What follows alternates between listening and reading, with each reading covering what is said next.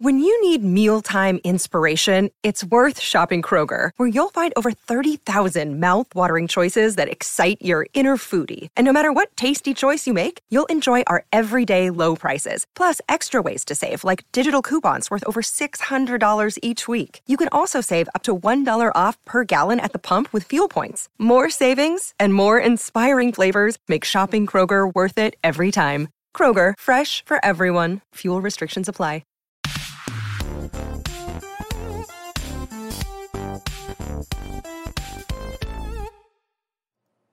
What's up, everybody? Welcome to the Kind of Funny podcast. I'm one of your hosts, Greg Miller. This is my co-host, Tim Gettys. Let's him host. And you've walked in on a very special episode of It the is. Kind of Funny podcast. Now, what does that mean to you, dear viewer? How are we even going to explain this, Greg? I got it, I got it. So we thought, well, we interviewed Cliff Bleszinski about his book Control Freak, right? We thought we'd put that into the middle of the episode. So we recorded with Cliff earlier because he's East Coast, and then we were going to insert it into the podcast. So we thought we'd interview Cliff, then we would do the intro and outro to the show, and then break them up, put them around it, bookend the show nicely, right? But here's the problem with the Kind of Funny podcast, if you don't know. Each and every week, four, sometimes five, best friends gather on this table, Sometimes each two. bringing topics of conversation and whatever they want to do, and the show just kind of goes. At this point, it's a set it and forget it of insanity. you don't have to worry about it. The show's gonna get fucking nuts, all right? The show's gonna get fucking nuts. So we, ladies and gentlemen, have been broadcasting for an hour-ish. We had some technical difficulties, right? We did all, and then we started to do the outro. Mm-hmm. And Melissa Hagler in the Patreon chat, because of course you can get this show on patreon.com slash kind of funny. Over there, you could watch us record the show live. You could get it ad free. You can get 38 episodes of bonus exclusive shows each and every month, alongside a bevy of benefits for all the kind of funny and kind of funny games podcasts. However, if you have no bucks to toss our way, no big deal. YouTube.com slash kind of funny and podcast services around the globe each and every week. So we finished the interview. We then Tim had to go to the bathroom, and I was like, all right, cool. We'll wait. Melissa asked us to read her question about Santa, and we did. And then I got question, and then Tim came back, and I explained it to him. And then we really just got in the weeds about the Santa Claus for a second. Because that, that's the thing, Greg, is today's episode originally was going to be including the normal cast, Nick Right, and right, right, right, Andy. right, right. And then just due to some scheduling, Andy got cut. It's like, okay, well, it's fine. We'll, Sure. we'll make it happen. And then Nick got sick. So Nick couldn't come in. So then it's like, oh, okay. So now it's just us. And it's like, oh, we're going to have fun. We're going to make some magic. But I did not expect the day to go like this. Greg Miller came in with an energy this morning, and I could feel it. Yeah. It was already, he's like, we haven't made content together in a while. I'm like, all right, there's going to be some, something's going down. But I did but not But it wasn't like when I apologized for my nude. No. Or I shouldn't say apologize for my nude. Did you ever apologize? I apologize for not showing my nude. You still Which was it. a hot topic of conversation around the Thanksgiving table. I'm table. sure. I'm sure that it was. But so here we are. We just re- recorded this whole thing, like Greg just explained. Things are out of order right now. But I walked back from the bathroom. You guys are talking about Santa, the Santa Claus iconic movie. I haven't seen it in 20 years. I don't remember the details. Turns out I don't remember most things. We started talking about it, and then we fall upon an amazing idea where I challenged you, Greg. And they'll see this eventually. I don't, get to the end you're kind of embellishing. I'm not sure it's that one because I was like Santa Claus in review when, and then I, I was like, I, I Kevin, why is this not a one shot at them? What the? Stop! I hate the circles. I fucking hate the circles. Full stop. Never liked him at all. Get him off me! Kevin, get it off! Go full screen. Go to the Y. I brought up the fact that Santa Claus I put into the Batman Forever category of movie I got on VHS and just watched over and over Okay, and over yeah, and over again. for sure. And, I, and then this is where you were. I started trying to recap it from, and you're like, this would be an interesting thing of recapping one day doing an interview for a movie we haven't watched again. Yeah. And I said, today's the fucking day. Let's you just go. started going, and then, it was like that's me. why you. Not only do you start going, again, you'll see this, guys. You'll see this at the end of this episode. Again, if you want, you're free. If you'd like to, I want to know more about what they're doing. You can pause right now and then God only knows how far from now in the timeline you'll see us come out of the cliff interview and you can see everything we're talking about to recap happen To get back here. Is this show's a flat circle? But Greg was standing up. He was walking around. There was this whole, there was a, a vibe. There was an energy, and he, He just started. so he just started doing the plot of Santa Claus. I, I missed the point where that the plan was we're going and you're doing it. But I appreciate It's that. on. You can you can watch it yourself in a little bit of this episode. Exactly. And so now we're here. Now we're here, Greg. So Me here's and you. the one thing I as we started to sign off, I wanted your opinion slash I wanted your permission. More Oh, than opinion, God. I wanted a permission. Great. Here's what I want. And you the computer's open so you can do it. I will go over there and get a nice can of ice cold Coca-Cola because I feel like I could use some energy. Okay. But what I'd like you to do is go pull up the IMDb for the Santa Claus cast. Okay. Because I just I want here's what I know. I remember his name is Scott. I don't remember his last name, Calvin. It's Scott Calvin. No! I'm getting a Coke and we are going to war. We are going to fucking war. Leave the mic hot, Kevin. Why was that 'Cause so exciting? Kevin, we are doing shouldn't it. remember the Santa Claus's last name. It's Scott SC. Calvin, SC. How could I forget? I say you're right. Don't even get me. You know what? Actually, you know what? Actually, is it open? No, I didn't do shit. Oh, okay. I want you to open it Okay. on your phone. Okay. You have it? Because let me tell you, you don't think I'm going to talk about Bernard? You don't Bernard. Think, you don't think I'm going to talk about Charlie? Yes. Judge Reinhold will only be referred to as Judge Reinhold. Okay, okay. Oh, I love this. The Oh my Santa God, he's Claus. Crazy. He's crazy. Not the Santa Clauses, Tim. That's No, I'll- I'll make sure. Show. no 1994 is the Santa Claus. 1994. I'm 11 years old when this comes out. Okay. Okay. So again, if you if you haven't watched the end of the episode yet, if you haven't watched the end of the episode yet, what I said was going to be tough for me was getting out of the blocks, right? And what I mean by that is, you know, if you watch in review, I pride myself, pride myself on being like, welcome to the Santa Claus. And then, like, the first scene you see in the movie is where I start the movie from, right? But I know that I can't do that here. I know that Exterior snow. Because we well that's the problem with not the problem. We don't start with like charlie's visiting his father. Because here's the thing if you don't know ladies and gentlemen about charlie and scott calvin. Mhm. they of course are father and son. Scott and his wife divorced. They've broken up. And don't worry this isn't one of those movies where we're going to sit there we're to say well let's get these two crazy kids back together. The ship has sailed all right? She's in a relationship with Judge Reinhold. That's right, the Judge Reinhold. Fast Times at Richmond High, and of course, uh, as we digress, I lost it as I was talking about it. Oh, Just to be Beverly Hills extra Cop, clear, Beverly to be Hills very Cop. clear to people, Judge is his name. Yeah, it is people- not his position. knows that. I didn't know knows that. I learned something today. Anyways, Do you know that, Kevin? Uh, yes, I did, but that's mostly because Arrested Development made a big bit about it. and it's one Got of it. those things where Judge Reinhold in this movie, a total square. He's not he's not winning any awards for being the best dude. You know, he's he's like he's vanilla, right? Scott Calvin, on the other hand, oh, ladies and gentlemen, let me tell you, he's the traditional problem you'd have with what you'd expect out of a 1994 dad, right? He is Kevin. I'm gonna need you to keep up with these wide shots. I'm using the space today, all right? I'm using the space. I'm space. using the fucking space today.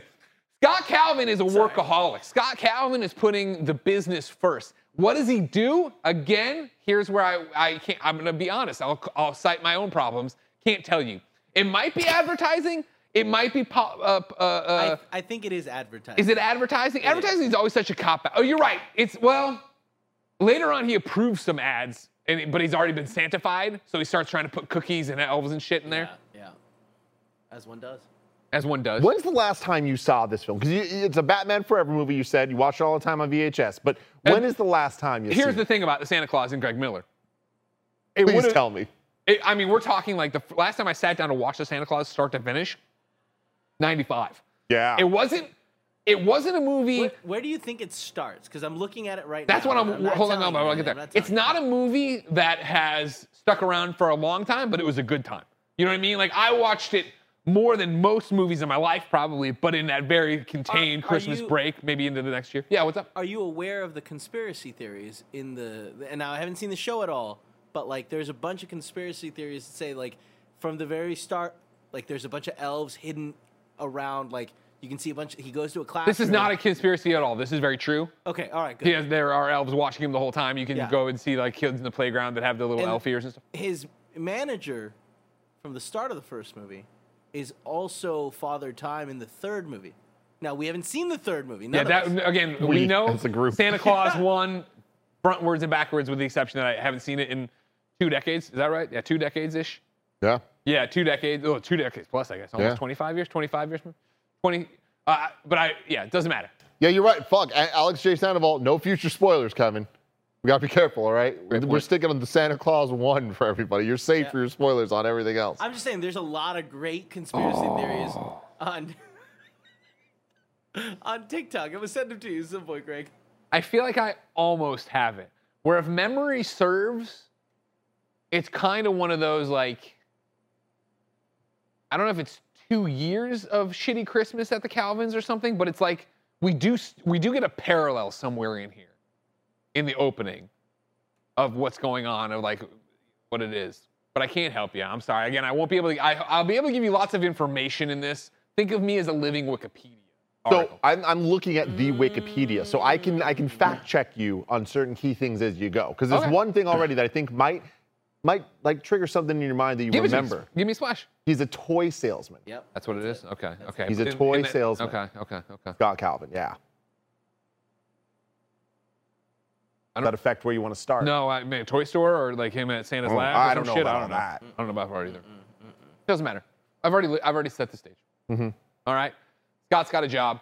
I can't remember if Scott's fucking anybody. You know what I mean? Because it's one of those when I think of, of course, hey, workaholic dad. Hey, not doing that great. I of course think of Nicolas Cage, the Family Man, with Téa Leoni, mm, right? Mm. And as you all remember, that's a movie I watched at 13 or 14. Was like, you know what? If you're not familiar with the movie, Nicolas Cage successful in business as well, very successful. Lives in a high-rise, great apartment, but you know his life's his life's kind of empty. And this woman shows up in lingerie to have sex with him or whatever. And then I think he gets bumped on the head in the shower in his bathroom or something. And then he wakes up in his alternate reality where if he had married his high school sweetheart Téa Leoni and they had all these kids. And I remember watching this being like, the, ki- the life with kids sucks. The the life with the lingerie lady in the nice mm-hmm. car and the nice mm-hmm. apartment, that's the way to go. what they want you to think. Disney propaganda since day one. I've been saying it. Don't trust them. And so, anyways, you, I can't remember. I, I'm, I might be, I might be projecting. Good cut to my crotch. I like it. I might be projecting that there might have been some fucking there from Scott Calvin, but Scott Calvin must have had something, something going on at the beginning of this. Show off that like he's single, he's mingling. Do you want me to tell you? Jingling. I, I do have it pulled up. Here. Yeah, I'd like to know. Is there, is there, is All there the some way. kind of? Uh, No, no, where he at? He's at the very beginning of the movie because I think Sure. so. He's at a company Christmas uh, party. Christmas party. That's it. Does sound familiar. yeah. Does, does he get kissy kissy with somebody there? Uh, it doesn't look like it. It definitely looks like someone gives a speech, and then he gives the speech. So he's a big guy, a big deal at this. this Oh yeah, I know he's a big deal. I know Scott Calvin's like he's the he's not the boss man because he's got a boss man that will not be happy with him becoming Santa Claus. In Yeah. little bit.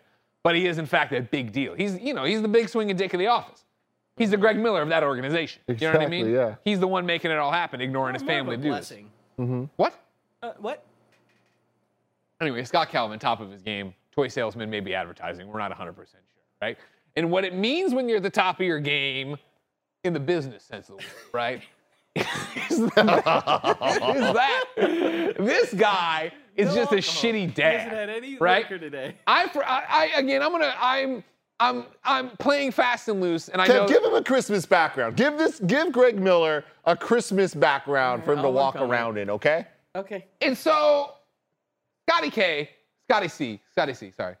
He's not a great dad to Charlie, his son, who has a bowl cut. Very unfortunate, but very big in the 90s. I had a guy I knew named John Com- John Comas. Sorry, I went to school with John. If you're watching, John, shout out to you. But he had a bowl cut a long time too, and I was like, I don't like this. But so did a girl in school named Ellen.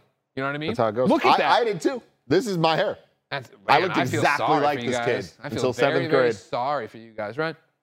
And so again, Scott's a shitty dad. I think he gives it's like Christmas. I, again, I feel like there's there's more.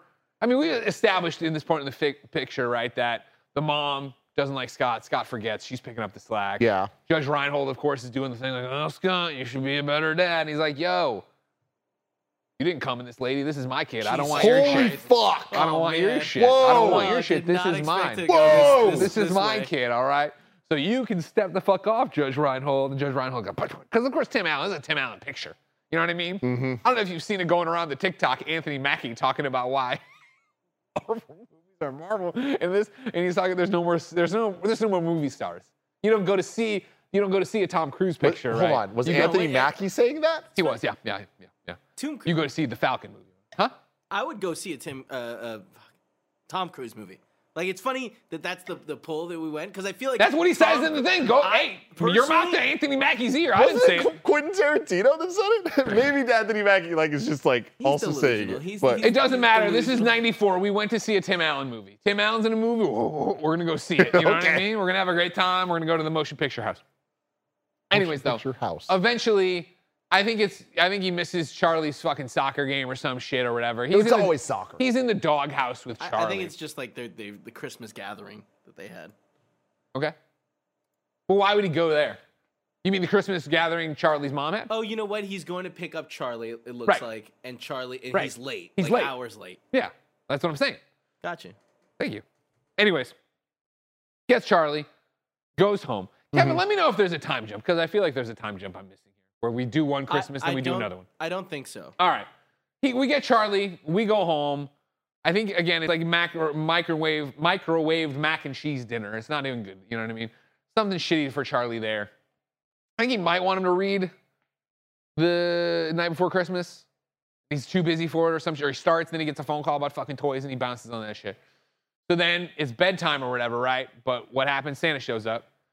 Santa's up on the roof. He's fucking stumbling around like fucking uh, the guy at the end of The Departed. Alec Exactly, Baldwin. Alec Baldwin, He's stumbling yes. into everything. You know what I mean? He's just fucking knocking into.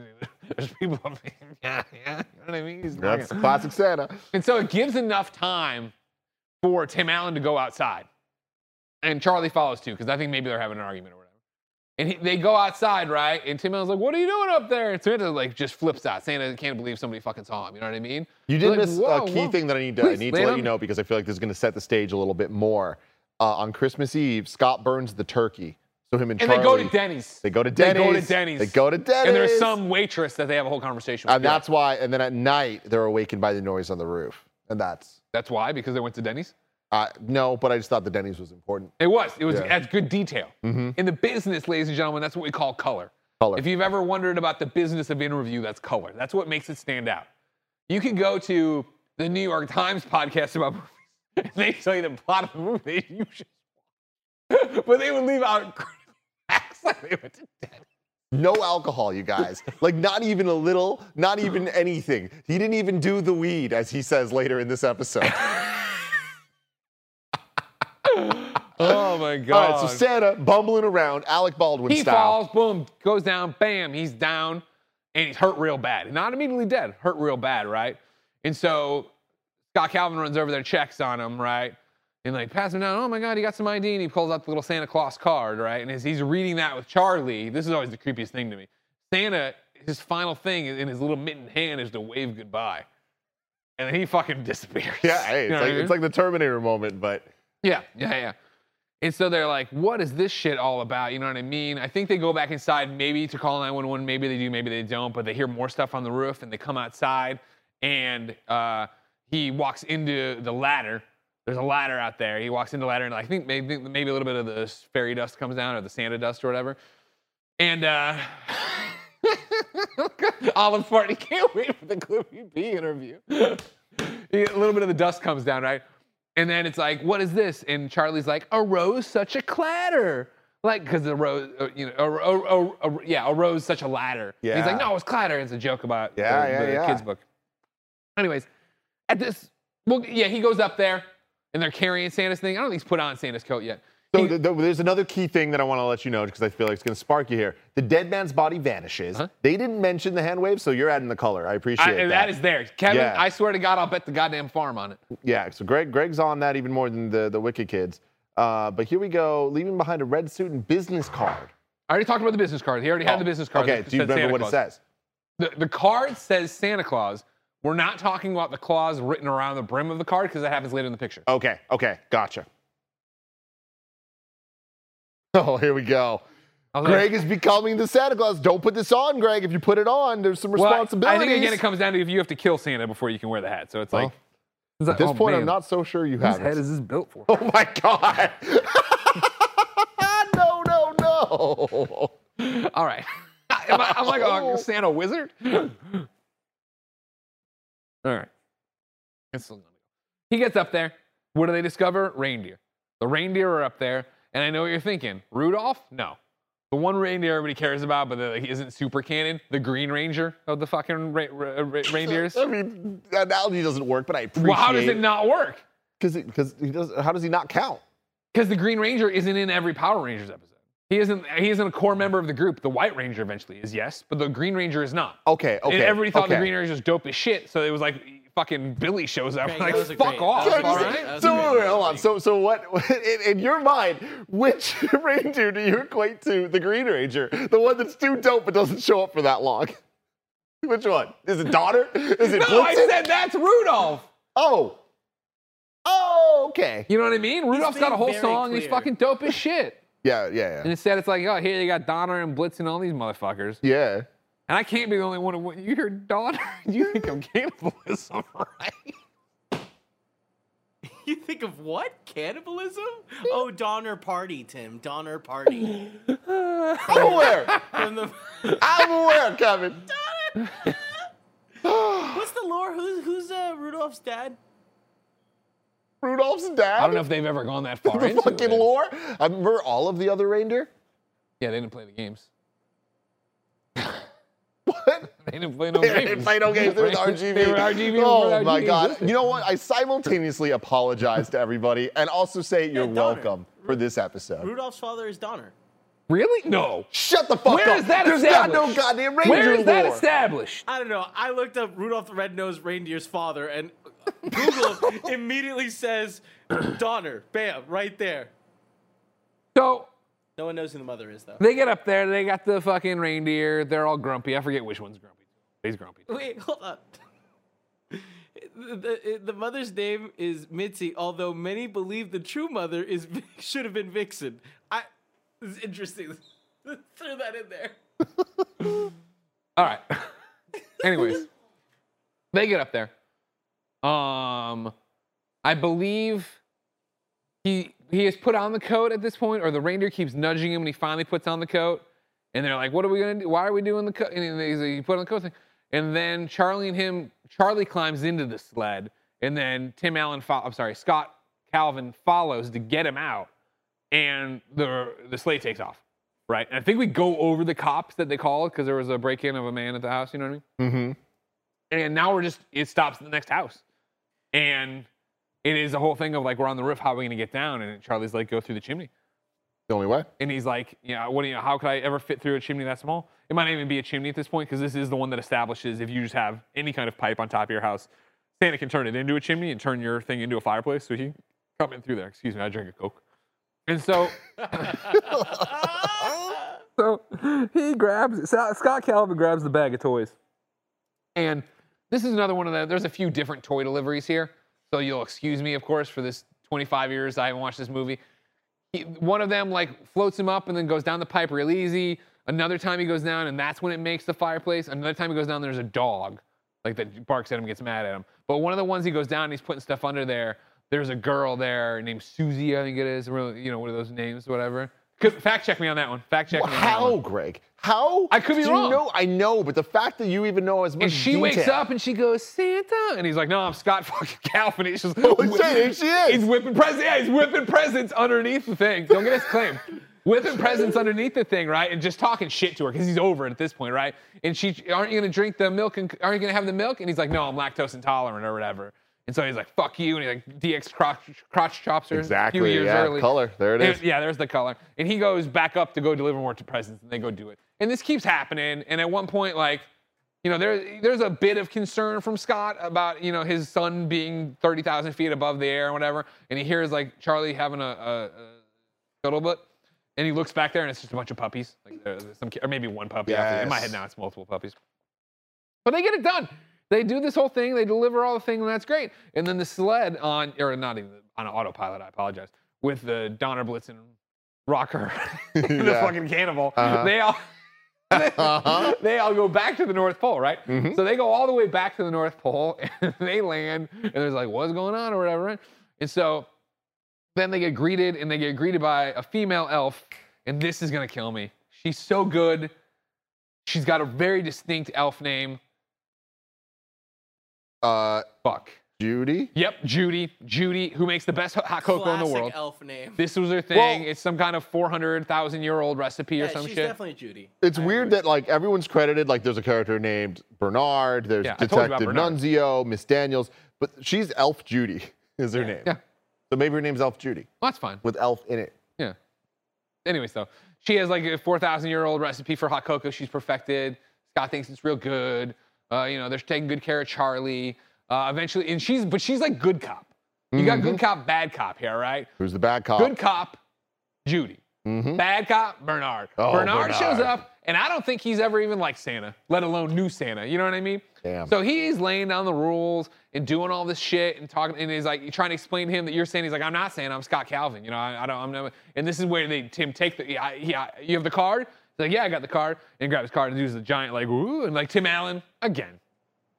Nowadays, you kids only want to go if it's got a Frodo or it's got a blue person. All right, this is we went we went to the moving picture house for Tim Allen because he's doing like the like you know the fucking crazy faces in the magnifying glass as Bernard really quickly reads the border. The mm-hmm. border is not the border, right? Now, Craig, Yeah. this I'm very excited about this because here you are, you know the details, you know the facts, you do the 4,000 year recipe, all that stuff.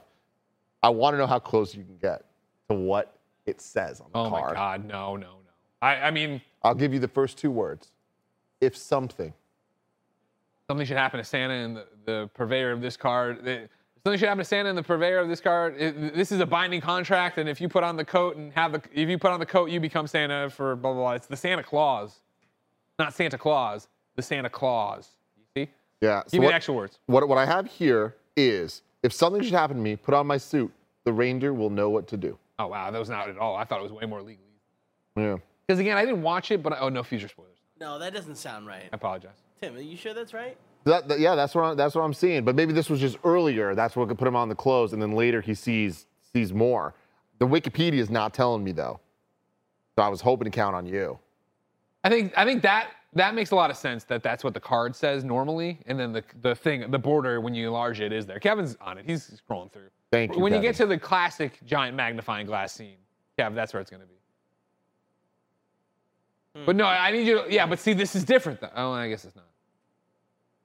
I'll, I'll scroll. I'll One of the top Google searches is "Is the Santa Claus enforceable?" and I love that Piano someone's Fish trying to. Tank says that's what it says on the card, but not the border. Yeah, the Yeah. border is the legally binding. You're Santa for life now, whether you like it or not. Kind of thing. Mm-hmm. And so they say this, and he's like, "Bullshit! I won't fucking do it. I'll kill all of you before I let that happen." And they're Yeah. like, "No, no, Scott, it's, it's you're Santa, whatever. Don't stop calling me Santa." And there's back and forth, and he yells and he's scared. And he says something to make all the elves gasp, but maybe that is just Elf because I just watched Elf last night or putting up the tree. I digress. Though. Okay. Eventually, though, guess what happens? Scott, there it is. This is what I'm talking No, there's those faces. See, yeah, he's talking about it right there, right? Yep. See, that's what I'm talking about. And look at these faces. Here we go. I'll try to keep up, okay? Go, Kev. The Santa Claus. I'm putting on the suit and entering the sleigh. The wearer waives all rights to the previous identity, uh, real or implied, and fully accepts the duties and responsibilities of Santa Claus in perpetuity uh, t- until such time the wearer becomes unable to do so by either accident or design. See? Fucking nailed it. There we go. Very legal. There we Look at go. Bernard. You know what I mean? Um, Bernard, what a, what a career Bernard's had. You still see him with stuff. You know what I mean? He's also that kid in Addams Family Values. Oh, You're yeah, right. oh, Yeah, yeah, yeah. Wednesday's little boyfriend. Uh, yeah, exactly. Uh, anyway, so they wake up back at home in their beds. They're back home, everybody. How did that happen? That's crazy. And Scott's like, it was all a dream. And Charlie's like, Dad, that doesn't make any fucking sense. It can't be a dream. I had the same dream as you, like down to the details. Like, Charlie, shove it up your ass and don't tell your mom. All right? Wow. I'm already, I'm already, I'm already got two strikes. You know what I mean? And I I got two strikes. I can't get a third here with your mom. All right? And so they pick, you know, mom comes and picks him up with Judge Reinhold, and like he does a whole like Charlie says something, and it's one of those things where like not like you know Charlie says something. I mean, I means whatever the fuck, you know. He doesn't mean Santa. He means Satan. We were worshiping Mm-hmm. Yeah. Satan. Rabbits eat lettuce from South Park. Ex- Yes, exactly, exactly. And so they send him home. All's well as ends well, or so Scott Calvin thinks. Charlie's mad at him, obviously. Why are you lying, Dan? There's a lot of that shit. You know what I mean? Charlie, it's the real fucking world. That's why. All right? It's the real goddamn world out here. I can't say what the fuck I, I murdered Santa and now I'm Santa. That doesn't go well for me. No, that would be really bad for SC. So Scott Calvin now is in what I like to call a rock and a hard place, where he doesn't want to be Santa. He has no interest in being Santa, but guess what? He's been cursed. He has the Santa curse. Mm-hmm. And so his body starts having all sorts of changes. Tim Allen, a fairly fit individual. You know what I mean? Classic dad bod, not Santa bod, dad bod, right? And so he starts having all these weird things. He starts gaining a lot of weight, right? He's getting fat. Uh, He know- balloons to 192 pounds, which Balloons. Is a- Fuck those people. You know what I but I think based on what he was like the day before. So, but here's the thing. Pounds? Woof. we know how much he was the day before because it tells us here that he gained 45 pounds. You're telling me that Tim Allen in this movie, they're trying to claim that he started at like 145 pounds? That doesn't sound right at all. That He was, seems unhealthy. he was a I'm gonna fit individual, his- this time, right? It doesn't matter. These are facts we don't need. These, this is It's too much bad color. color. This is like when Nick recaps a movie. Got it. And you want to fall asleep and then roll over. You know what I mean? Fall asleep and then roll. I didn't roll the car over, but I just fucking said what I know, said. there's a car now. Well, I, I fell asleep driving. I, was- oh, excuse me. I listen in Excuse me, review. I listen in review when I drive. I'm Uh-huh. sorry, all right? Uh-huh. Anyways, he starts gaining all this weight. None of his clothes fit. He goes to a very important toy meeting and sweats. Tells people he's been stung by a bee. That's one of the ways he's trying to get out of Mm. this, right? Mm-hmm. But the problem is that, you know, it's one of these classic LA type meetings. One, of- you know what I mean? One of these left coast meetings, you know what I mean? And so they're all out there, all having their salads and their quinoas and their smoothies. Yep. And he's like, they're like, what do you want? And they're all going, what do you want? What do you? And he's like, I'll have the salad too, and also this. And they start, and also a cookie, and also a thing. But he's eating a lot of sweets because he, he, wants wants a lot of sweets. And so then people are like, maybe you didn't get stung by a bee. You know what I mean, Fatso? And then I forget what the meeting's about, but he fucks that up too. I think it's one of those things where it's like, we'll show Santa with an AK-47, or you know, Canada, uh, Santa's fucking all these chicks or whatever. And he's like, that Santa wouldn't do that. The reindeers wouldn't do that. You know what I mean? Like that kind of crap. And so they get mad at him at that point. Um, he goes, I'm gonna throw it in here. No, it doesn't happen yet. Maybe no, meh. I'm gonna throw it in here. There's also the classic scene of he, you know he grows the beard all of a sudden overnight, and he shaves that, and it grows right back, and then he dyes his hair. It's all white because it's Santa white, and Yeah. then he dyes it, and it comes, or I'm sorry, he dyes it black, but then it goes right back to white, and then he go, and he goes, oh, and he oh buddy or something like that. He says something like oh He boy, says, "Oh, he says buddy." something that windows Kev, on him. can we get a fact check on old buddy"? It's not oh please? buddy, it's oh boy, it's whatever the fuck it is. I don't remember. Um, and so then uh, there's another scene where he goes to try to be a non-shitty dad to Charlie. He goes to like I think the soccer game or some bullshit, right? And Charlie has expressed to uh, his mom and stepfather, will give Judge Reinhold the title of, right? That dad is Santa, and they're like, what is what does he mean, Scott? And Scott's like, oh, he doesn't. He means we like Santa or whatever, some shit like that. But Charlie, of course, what I like to call a narc. You know what I mean? Like, cool, Greg. How do we feel about narcs? Ain't with it, he says. And that's the whole thing is that Charlie just won't shut his fucking fat yap about this. I'll let you know from day one, day one, which is already come and gone, I guess. But uh, let's say day one, once he knows how to speak, Ben will never narc on me and Jen. You know what I mean? Unless he needs to for something about himself. You know what I mean? But like in terms of like me being Santa, this kid's not gonna say a goddamn thing. Steel trap my son.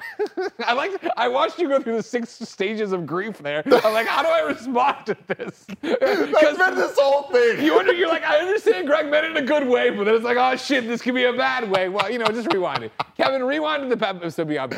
So, Charlie and Narc, Charlie's saying all this shit to his mom and stepdad that he does, he does not need to say. He does not need to say this stuff, but he's saying it. So they've had these conversations about Scott thinking he's Santa or whatever. Or he's like, no, I'm no, I'm not, I'm not, I'm not. Then at this ga- soccer game, uh, he's trying to sit there and watch Charlie play the game or whatever it is. But all these kids keep coming over. This one girl keeps coming over and trying to tell, and like tugging on his sleeve and be like, I want a pony, I want a whatever for Christmas this year. And so he finally engages with that one girl, but then it's a giant line of kids who are stacked up out there, like wanting to talk to him. He also, at some points at his house, gets this giant delivery, and it's all the ni- naughty and nice lists that he's got to go through and double yeah. check and all that jazz. And so it's like, shit, you know what? Fuck, I am Santa. And, you know, as much as I don't want to be Santa, I'm, I'm Santa. See, this is so impressive because like I'm trying to keep up on the wiki, and like you're just so much more detailed than the mm, wiki is. Mm, mm. Like you were doing I often a am. much better job. I often am. I often do. Um, and this is what's happening. Oh, okay, But we're still recording. Oh yeah. beautiful. Um, yeah, look into it.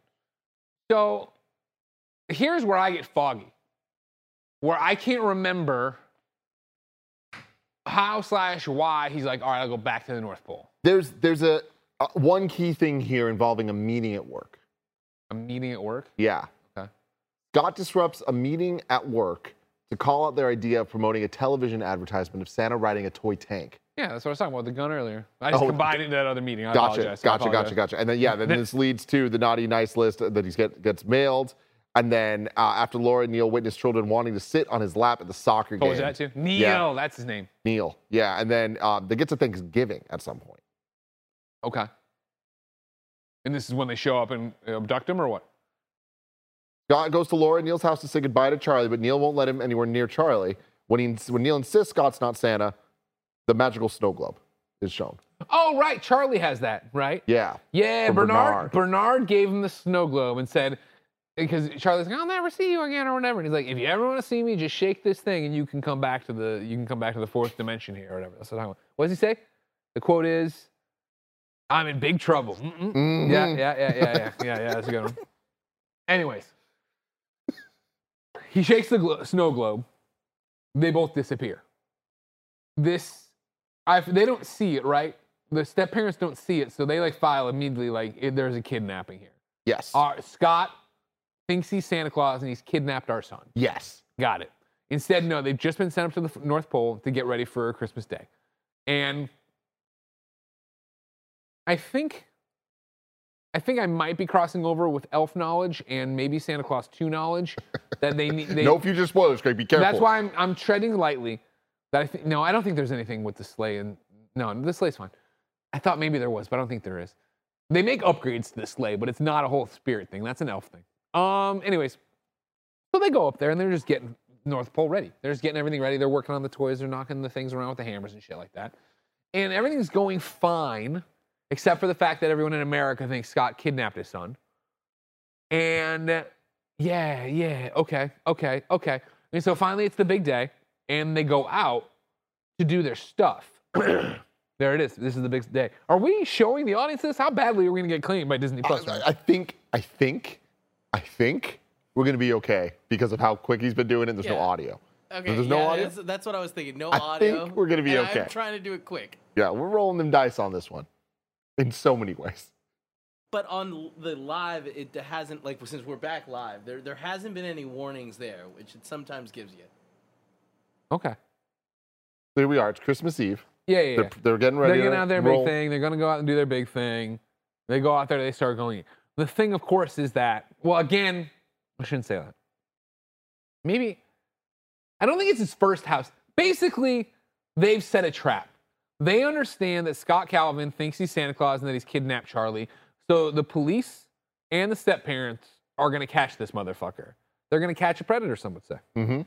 And I can't remember if it happens on the first go round. It can't be the first house. That doesn't make any sense. But he he does get caught. He, he's going in there putting presents and he gets caught. Right? The cops get him. They take him into jail. Arrested. I said I like get him personally. That's just me. They get him and they take him into jail. And the whole time he's Santa Claus. What's your other name? Chris Kringle. This is the interrogation room. Papo Gijo. Another just fucking Tim Allen, a national treasure. You know what I mean? Except for I'm sure the horrible stuff he's done. I don't, don't yeah, send me links to all this yeah. horrible shit he's Don't- done. We don't want to know. Does he? He's in horrible shit. I think he has very conservative views. Ah. Like Yeah. very bad. Very yeah. bad. Tim Allen. Do you remember the day when you could just go to the motion picture house, you'd see the movie, and then you'd never know? You know I mean, what I I mean? also I do Pandora's remember box out here. episode what two of this show where it was us like Oh. ah, yeah here we are the Santa Clause Anyways, he's brought in to you know book him Dano, and they're like, yeah, Papa Gijo, and do all the other funny things. It's great or whatever. And hold on I sorry this happens a lot when you're doing an in review plot all right Yeah. where you just start saying things and all of a sudden it's words and then you start having a conversation with yourself that's not in your head but sometimes it feels like you think it's in your Okay, head but you're enough. actually just saying it and then you start saying sounds and words what you just did like you just said something oh da, da, da, da, Papa Gijo oh and then you just said Papa Gijo again. I'm gonna need a little clarification of what Papa Gijo is when they are interrogating uh, Santa Claus, uh-huh Tim Allen, yeah and they're like, "What's your name?" He's like, "Santa Claus." What's your real name? And he starts running through aliases. he's like, oh, I'm known in the world over as a million. He's like Chris Kringle. Yeah. And then one of the ones he does from another uh, uh, section of the world is Papa, Gi- Papa. Oh, and he does it in a little, got a little voice. I like it a Oh, lot. okay, okay, gotcha, gotcha. That makes more sense. Thank you. Uh, Kevin, what are you doing to this background?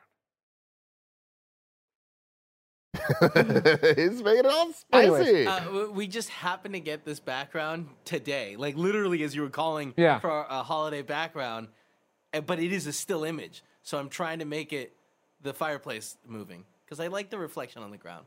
Look at how Good. beautiful. It's nice. Here we are, making magic happen live in front of your eyes as Greg, by memory, impressively recounts the tale of the Santa Clause. We're almost at the end. I know I'm- we are. And It's like- I, I mean, damn, you're this is a tight movie. This is a tight movie. It's This actually not. It's really not. Oh, Would you, you, would you believe this is an hour and 40 minutes? I wouldn't. I would bet Santa Clause, oh, that's a sweet hour 15. when we, when we do in review, we'll be all about it. Mm-hmm.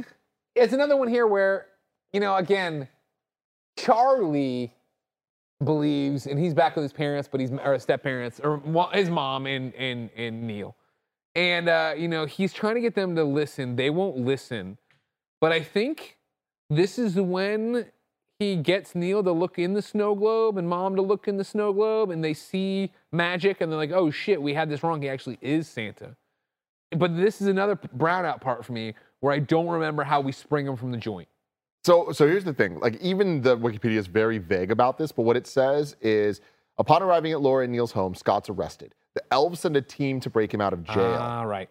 Scott convinces Laura and Neil that he's Santa, and asks Charlie to spend Christmas with them as they're his family too. Yeah, you're. That's wait. Wait, yeah. do you guys not remember the like? It was like their their SWAT team yeah. of elves with like jetpacks. It, it's E L. I, I can see it. yeah, now, yeah, yeah. And they fly out of the North Pole and everything. That the was incredibly cool.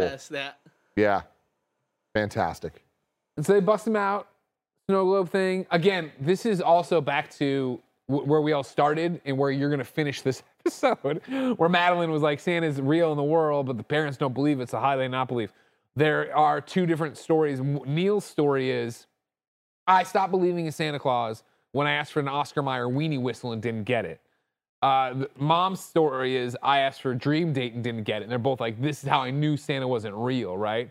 And so that was told way back when they're trying to convince Charlie Santa's not real, right?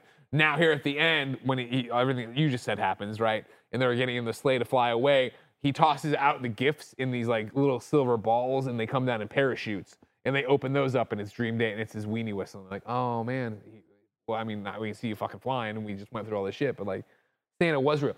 But I mean, this opens up a whole Pandora's box of why didn't these kids get what? Why were they on the naughty list that year? Why didn't Santa give them the, the weenie whistle then? You know, well, why? maybe we'll get a prequel series on Disney Plus. Because that was I don't even know what the Santa Clause. I think it must be a is. sequel series, but like Okay. we need to know the story of uh, of Laura and Neil. Right, right.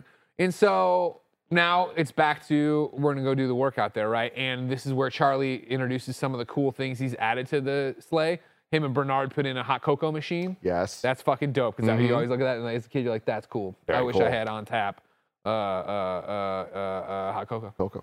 And so uh, they go and they make their deliveries. He makes it back to the little girl's house this time. He comes down because she had said you also weren't fat like Santa. Now he's fat this year. She makes a comment to that, and he's like, "Woohoo!" And he like, he, but he eats the cookies. He drinks them, and she's. And he- this is great. He drinks the milk. and He eats the cookie and then drinks the milk, and then goes, "I think something's wrong. I think your milk went bad." And she's like, "No, it's whatever lactate. It's like it's lactose. It's lactose free milk." And he's like, "You remember?" And it's like a really sweet, you know, Yeah, come around yeah, moment yeah, yeah, I love that. there, whatever.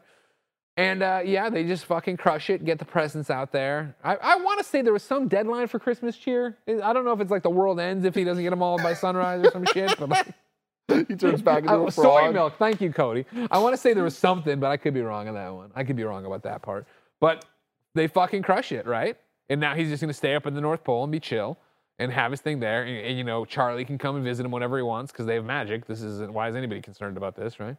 And I think we get a you know Merry Christmas to all and to all good night kind of thing. And then I think like it's again there's some kind of he flies by and we see like Neil and the mom and they're like oh Scott, but again, mom happy with Neil. Yeah. Not trying to break up this relationship. No, I mean, I, again, you killed it, and I am so impressed because like you crushed this so much more than this Wikipedia article. I do want to read the last paragraph Please on do. this because if you did not have, have any knowledge of what this movie is, Yeah. and you just heard that this is a, a, a real movie, you would you'd probably be shocked.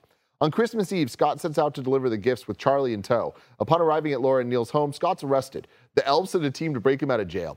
Scott convinces Laura and Neil that he's Santa and asks Charlie to spend Christmas with them as they are his family too. Laura burns the court papers suspending Scott's visitation rights and tells Scott he can visit anytime. Bernard appears and tells Charlie that anytime he shakes the snow globe, his father will appear. Before leaving, Scott gives Laura and Neil the two Christmas presents that they never got as children, which had caused their disbelief in Santa. Scott proves his identity to the police before heading off, and Neil apologizes to Charlie, who forgives him. Charlie summons Scott back with the snow globe, and Laura agrees to let Charlie go with Scott in the sleigh to finish delivering the presents. That is an unbelievable plot for a movie, and here we go. Successful. 25 appre- years later, people remember it so fondly. I remember, and I also appreciate that she tosses the papers in the fire. It's like that's a great symbolic gesture, but I still think in the American legal system, and they are binding. you know yeah, what I mean? there's a whole situation here. I mean, although this man's a different man now, you know, True, from too. SC to SC. SC to SC indeed.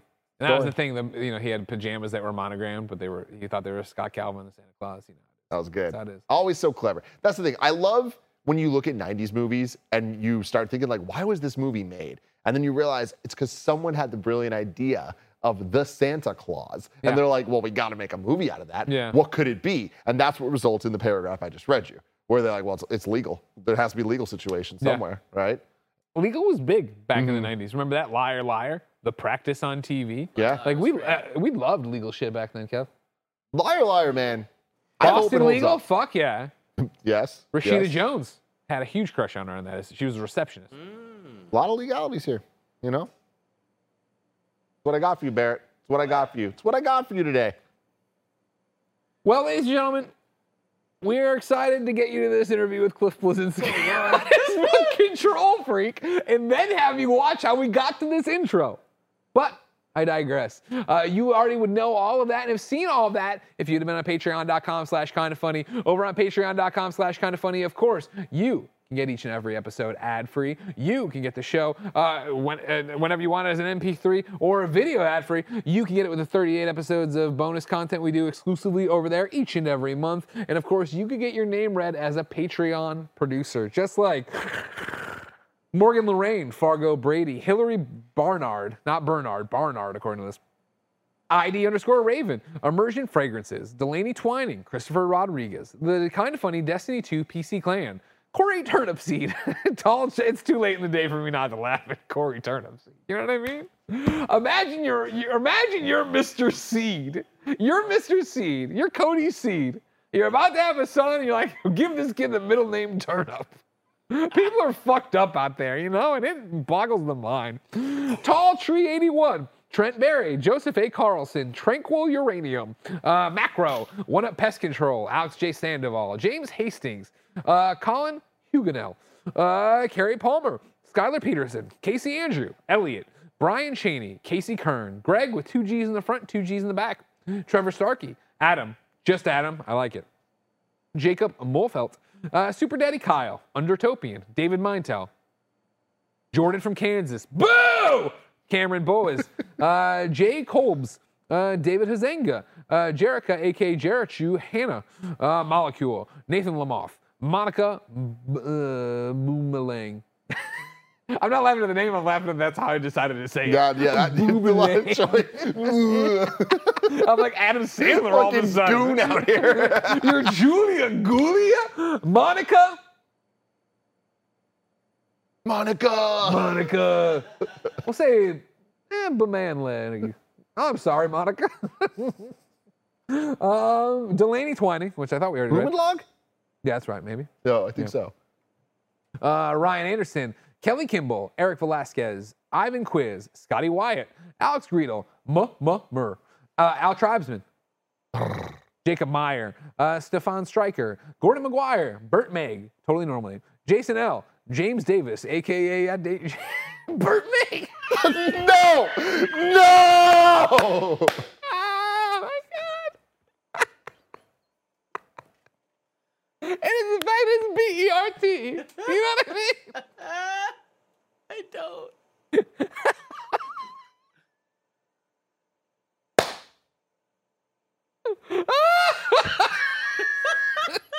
I'm sorry. I had a Coke. I had a Coke. You had a Coke, everybody. I was so close to being gone. I was almost out of it.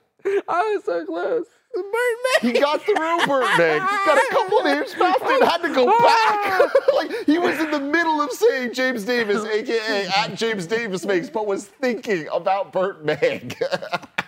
I often am. James Davis, aka at James Davis makes. Mick at Nanobiologist Abramson. Arrow Joe, DJ Kento on Twitch. Ryan T from Tennessee. Derek Gregg, Donald Eccles, Short Fuse 06, Jordan Harrison, and Sean Valoric. Whew. you did it. I'm so proud of you. But not as proud of you for nailing that plot summary. Like, I am always impressed with your memory of lyrics, with your ability to do a plot for a movie we just watched. Sure. This is a whole new level, Greg. I like that. The details, the color, as you called it. yeah, yeah. Man. Well, Man. I hope you enjoyed it and we will enjoy the rest of this episode because there's still a lot to come. Uh, however, all those people I just read and everybody else on patreon.com slash kind of funny, uh, they don't have to worry about the ads you're about to hear. Shout out to Mint Mobile for sponsoring this episode. This holiday season, the best deal in wireless can only be found at Mint Mobile. Right now, when you switch to Mint Mobile and buy any three month plan, you'll get another three months for free. Mint Mobile lets you order and activate from home with eSIM while saving tons on phone plans starting at just $15 a month. I've had my mom using Mint Mobile long before this holiday deal, and I have to say, now is the perfect time to switch. All plans come with unlimited talk and text and high speed data delivered on the nation's largest 5G network. Use your own phone with any Mint mobile plan and switch easily and effortlessly with eSIM. Or if you need a new device for a limited time, get six months of free service when you buy a select device and plan. For a limited time, buy any three month Mint mobile plan and get three more months free by going to mintmobile.com slash kinda funny. That's mintmobile.com slash kinda funny. Cut your wireless bill to $15 a month at mintmobile.com slash kinda funny. What's the first thing you do when you wake up? Is it checking up on your credit score?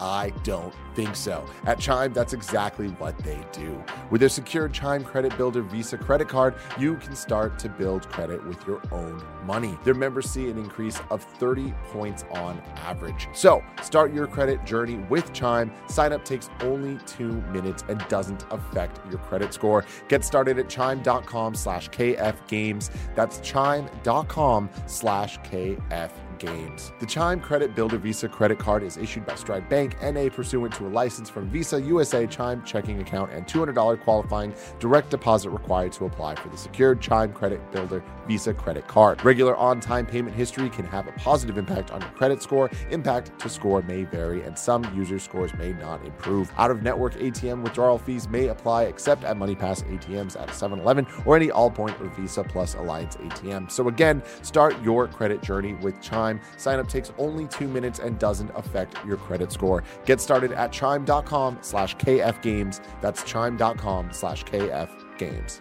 Shout out to Shady Rays for sponsoring this episode. Look how cool I look. You too can look this cool without breaking the bank this holiday season. Shady Rays is an independent sunglasses company that gives you the features of $200 shades for a fraction of the price and a fraction of that price during their biggest Black Friday sale ever. The best part about Shady Rays is their insane protection program featuring lost and broken replacements. If you lose or break your shades on day one, they told us that they will send you a brand new pair, no questions asked. Dropped in the lake, off a cliff, anything. If you get the wrong style for yourself or someone else, no need to worry. Avoid the hassle and the forced thank yous with free 30 day exchanges and returns. You will either love the shades or Shady Rays will pay to ship them back. Act now for their best Black Friday selection. Redeem only at shadyrays.com, where you can find all their newest and best shades. Redeem only at shadyrays.com, where you can find all their newest and best shades. What's up, everybody? Welcome to the Kind of Funny podcast. I'm one of your hosts, Greg Miller, alongside Forbes 30 Under 30, aka the second best baby blues in San Francisco, aka the engaged one at Tim Gettys. Let's him host. Pleasure to be with you today, Greg. We've dropped the dead weight and we've added published author Clifford Bleszinski. Hello, Cliff. Salud. Very good to see you guys. It's good to see is you. It, is, it, is it that soon where we plug the book? Oh, yeah, yeah. Why you do right? Well, eventually we're just gonna start talking about it as a hot dog, a sandwich. So you start with this, you get the book out of the way. There it is. Yeah, Control Freak available right now from Simon and Schuster. You can go get it anywhere, wherever fine books are sold. Also, there's the audio Amazon version, Amazon, yeah, whatever else. Yeah, yeah, yeah. Uh, Cliff, here's where I want to start as someone who's read the book. All right, Okay. how do you think of yourself, yourself in 2022? I feel like I'm a Pokemon that's uh, evolved but hasn't quite seen its final form. Okay, okay, I like that. Mm. We a can help with that. Yeah, You know? I see, uh, you know, I'm I'm damn near I'm 47 at this point, um, and I'm at the point where I'm at the sage age where my father was when he passed. Um, you know, it just so happens I, you know, don't eat melted butter every night on my popcorn, and I don't smoke, and you know all that stuff. helpful. Um, the thing is, is you know, life is what happens when you're making other plans, and so I see the book as kind of chapter overall one of where my life is going, and now we're in full midlife crisis mode, baby. Next step, we'll figure it out. Yeah, exactly. But it was a lot of work to write. Um, and I don't expect it to be a New York Times bestseller anytime soon. But I think those who pick it up who are curious why their kids play so many video games, want to make them want to be Twitch streamers, want to be TikTokers, YouTubers, influencers, things like that. I think depicting my journey in the business and my growing up in the business as the industry grew up, I think it'd be very enlightening to people, even those who don't make games or don't even play games. That's kind of what, what the goal was with it.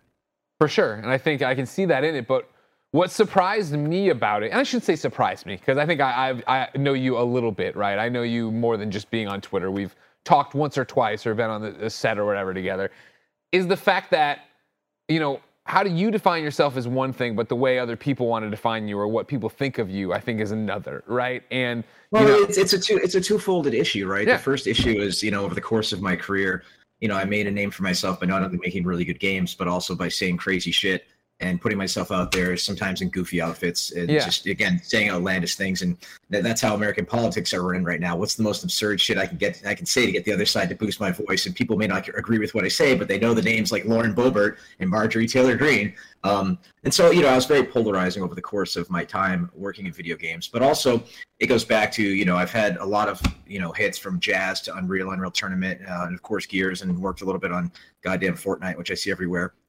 God bless them, they did a great job with that pivot. But the thing is, is you know you become known only for your biggest success, and so when it comes to you know anytime I talk about Gears on my public social media, everyone's just like, "Brand, make Gears better, fix Gears," like I'm some sort of magic bullet, you know, that's gonna like ricochet off the heads of the people at the coalition that will suddenly fix what they think is wrong with the franchise, even though I think they're doing a perfectly good job with it. But it becomes the whole thing. It's like, you know, you're like a sitcom guy who had like his phrase, you know, like the old uh, TV show The State, yeah, where the guy, the guy the catchphrase, "I want to dip my balls in it," right? And I, it becomes like that. Like you become that guy that everyone's like, "Hey, do, do the thing, do the thing." And, you know, there's no like one. I'm not. I'm not the voice actor from it, but you know, being the lead designer and whatnot, it's like, you know, I like the Gears games. I'm like, I, I kind of worked on a few more than that. But I mean, that's the thing is, you know, you often become most known for your your most well-known thing. And so whenever I, I get recognized online or in public, and in public it's only once every week or two, which is the best kind of fame to have. Um, you know, the, when people, there's a guy the other line that was live streaming on Twitch. Um, uh, one of the games I did back when I was a teenager called Palace of Deceit. It was like one of those little 2D adventure games like Deja Vu and Uninvited. And I'm like, oh my god, I don't even remember how, how to solve half these convoluted puzzles I did when I was like 17 years old. And uh, but it was still like everyone was goo goo guying over the the pixels and the pixel art and my cheesy art and my design and my my my prose and, the, and my 17 year old ass wrote in Visual Basic. And uh, you know, I think it's one of those things like with the nostalgia phase. You know, I just got a check off of Jazz Jackrabbit from Epic Games. Like, I Awesome. still want to, I still want to quarter get paid for a game I did in 1994. Um, and it, that's that's pretty cool. But you know, people have short term memories. You know, and with my career, you know, they loved, you know, the fans love to build me up, put me on the pedestal. This guy's great. He makes great games. And then I got cocky. And then they love to tear you down. Boss Key sucks. Lawbreakers is an Overwatch clone, all that stuff. And Radical Heights isn't going to make it. And then the studio closes. And I just go quiet for a few years and just, you know, reflect and, and pour out my thoughts in this intimate tome, which is available at fine booksellers everywhere. Well, that's the thing about it, right? Because where I was driving with this is that I do think of you still as Cliff Bleszinski. Like, you know what I mean? You are a name in video games. As much as you try to run from it, you'll be back to make more video games. But it is that bravado and it is the talent you have and it is you being on an E3 stage. And I was taken aback a bit by how unflinching the autobiography is and the stuff you get into. I mean, you you know you dropped at the top, but talking through and even you know foreshadowing your father's death the way you do, talking about like how you know you could smell the butter on him at night and he had heart heart problems, but you know we'll get to that later. Uh, you know, talking about the own st- your own stuff you've had to go through, right? Of like you know you again head on address being molested in the book. You then, of course, talk about the video games, but you talk about your success, but you talk about your starter marriage. You start, talk about going through all these different things. I thought the entire section about Boss Key and Lawbreakers and when you guys are out for drinks and the you know they look at the phone and it's the Overwatch trailer and they go, "We're so fucked." like this is all fascinating stuff, but did any of that ever make you want to go maybe i shouldn't write the book or maybe i shouldn't put this in there did you want to gloss over that stuff or keep it away uh, I know Jason Schreier. He wrote a couple great books in the business. One was sure. uh, Blood, Sweat, and Pixels. Um, the other one was I can't remember the name of it. It was about it, studios shutting down. And he's a great writer. I've enjoyed both of his books. I recommended his books to everybody. Um, and his are somewhat personal, but press Jason reset. Has, press yeah, reset. Yeah, there it is. yeah.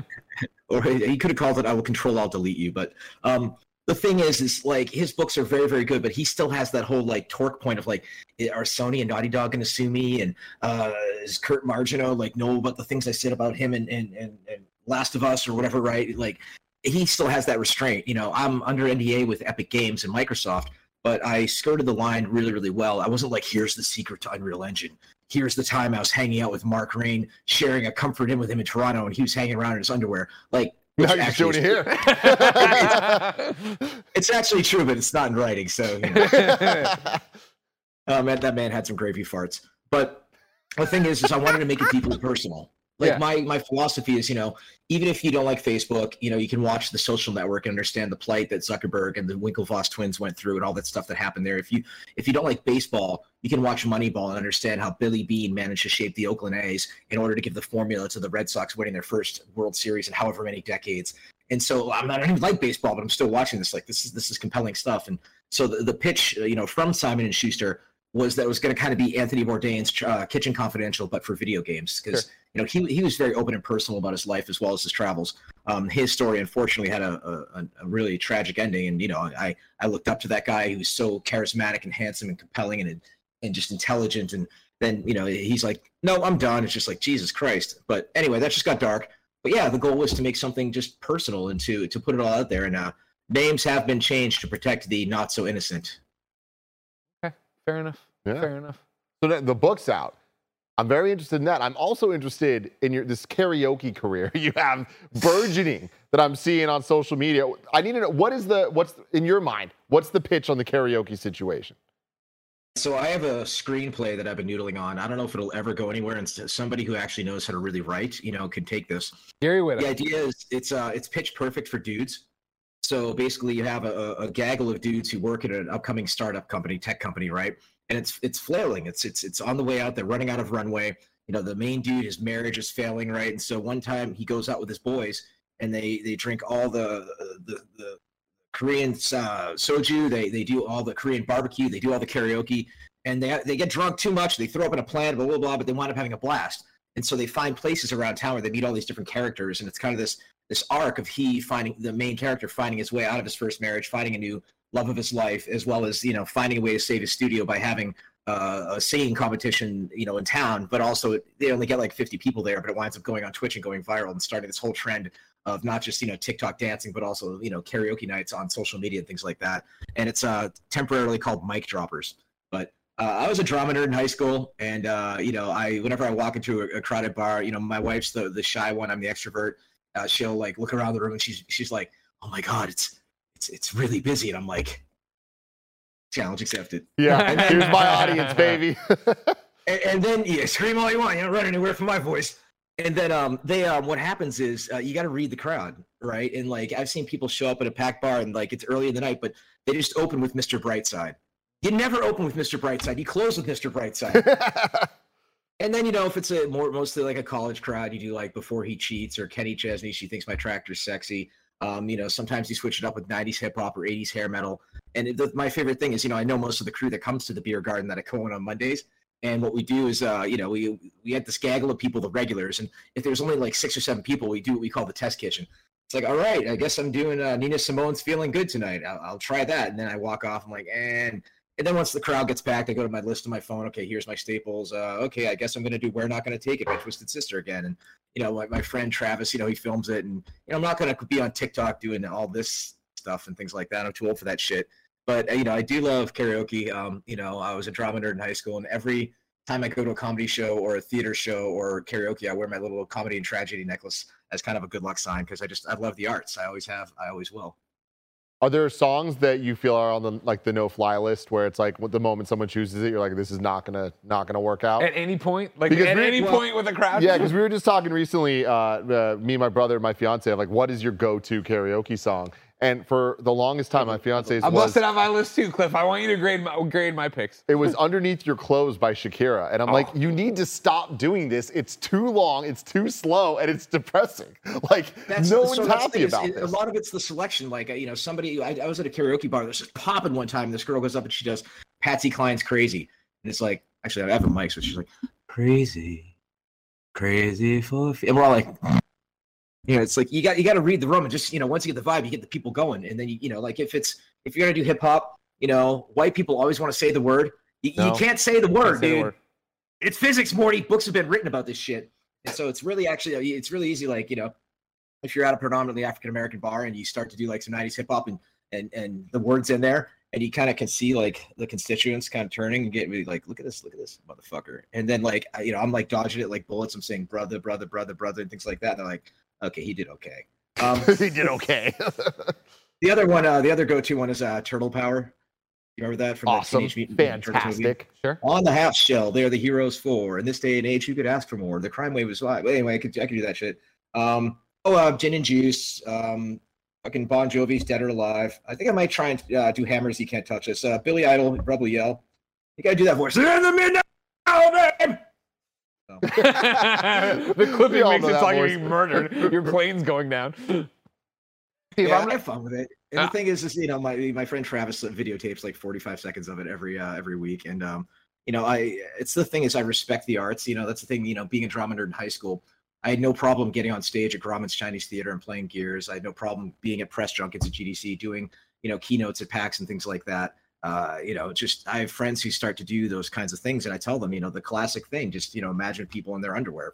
You know, and remember, you know, like whenever you know, rehearse, rehearse, rehearse, and whenever I would, you know, do uh, a rehearsal for a lecture, the dog would be barking or the doorbell would be ringing, and Lauren would be like, shh, shh, and I'd be like, no, because there's going to be somebody in the audience. You, you know this, man. You guys have done enough on stage. There's going to be somebody who's going to cough in the audience. There's going to be somebody who might yell at something, and there's going to be somebody who might do God knows what. And you, you know, you you have to be able to be like, yeah, that was great, and get right back on track. The other overlap with video games and and and and, and karaoke and Broadway stuff that involve with. Uh, there's just an over a lot of overlap in those areas in regards to pacing, timing, memorizing lines. You know, stand-up comedy, uh, being able to you know deviate from a plan. Same thing with game development. You know, you look at Fortnite. It's like, oh, this Save the World's doing okay, but what if we pivoted and did a you know a versus you know a battle royale? you know, step three profit. And that's the thing is you know in, software knowing how to pivot, and it's again with Broadway. You know, when they make a show, they do what they call a workshop, and they they they test it for a few months. They get it to where they think it's good. Then they do a test run in like DC or or Soho in in the UK. And then once they feel it's all nice and snug, they have the right cast, they boom, opening down on Broadway, and then it hopefully it goes for years. Then it goes to the tour, and the licensing rights go to the school so the kids can sing it in their drama class. The thing that I've learned is the, the overlap between all of these different industries. There's so much of the Venn diagram overlap. And for me, you know, learning the video game industry as I was growing up, you know, this book is literally from all the way from Space Invaders all the way through to, you know, cryptocurrency and NFTs, whatever you want to say about them, and and the metaverse and uh, and vir- virtual reality and where everything is going over the course of my life. As you know, I grew up with the business as the business was growing up. Who knows if it's grown up yet? It's to the point it's grown to now. Yeah, It will continue to grow up, and For we will sure. look back and man, we were so young. it is also not in its final form. Stage two, Pokemon There evolution. There you go. Yeah. You. No, you know what I'm all about right now is Midjourney. Have you guys been messing with that AI stuff? No, I see. I see you tweet about it all the time. It's uh for those of you who don't know, they basically have there's multiple versions of this where they've done they scraped ArtStation, they scraped all these different areas, just and it had this this giant gumbo of just data of of images and humans and vehicles and and and, and landscapes and things like that.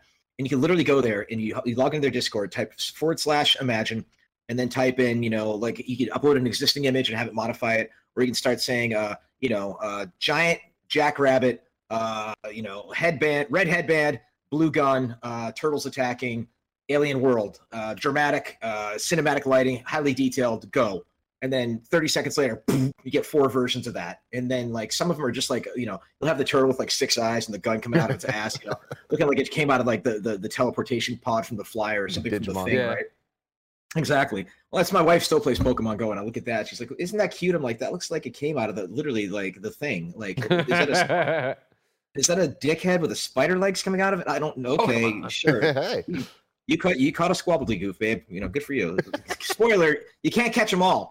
But the thing about Midjourney is like, you know, I have the like multiple IPs that I'm working on. I'm even working on one with the missus. Um, she's working on one of her own where it's uh, you know, a comic book that's about gargoyles and this kind of, you know, uh, neo future where you know technologies replaced religion, all these kind of cool ideas.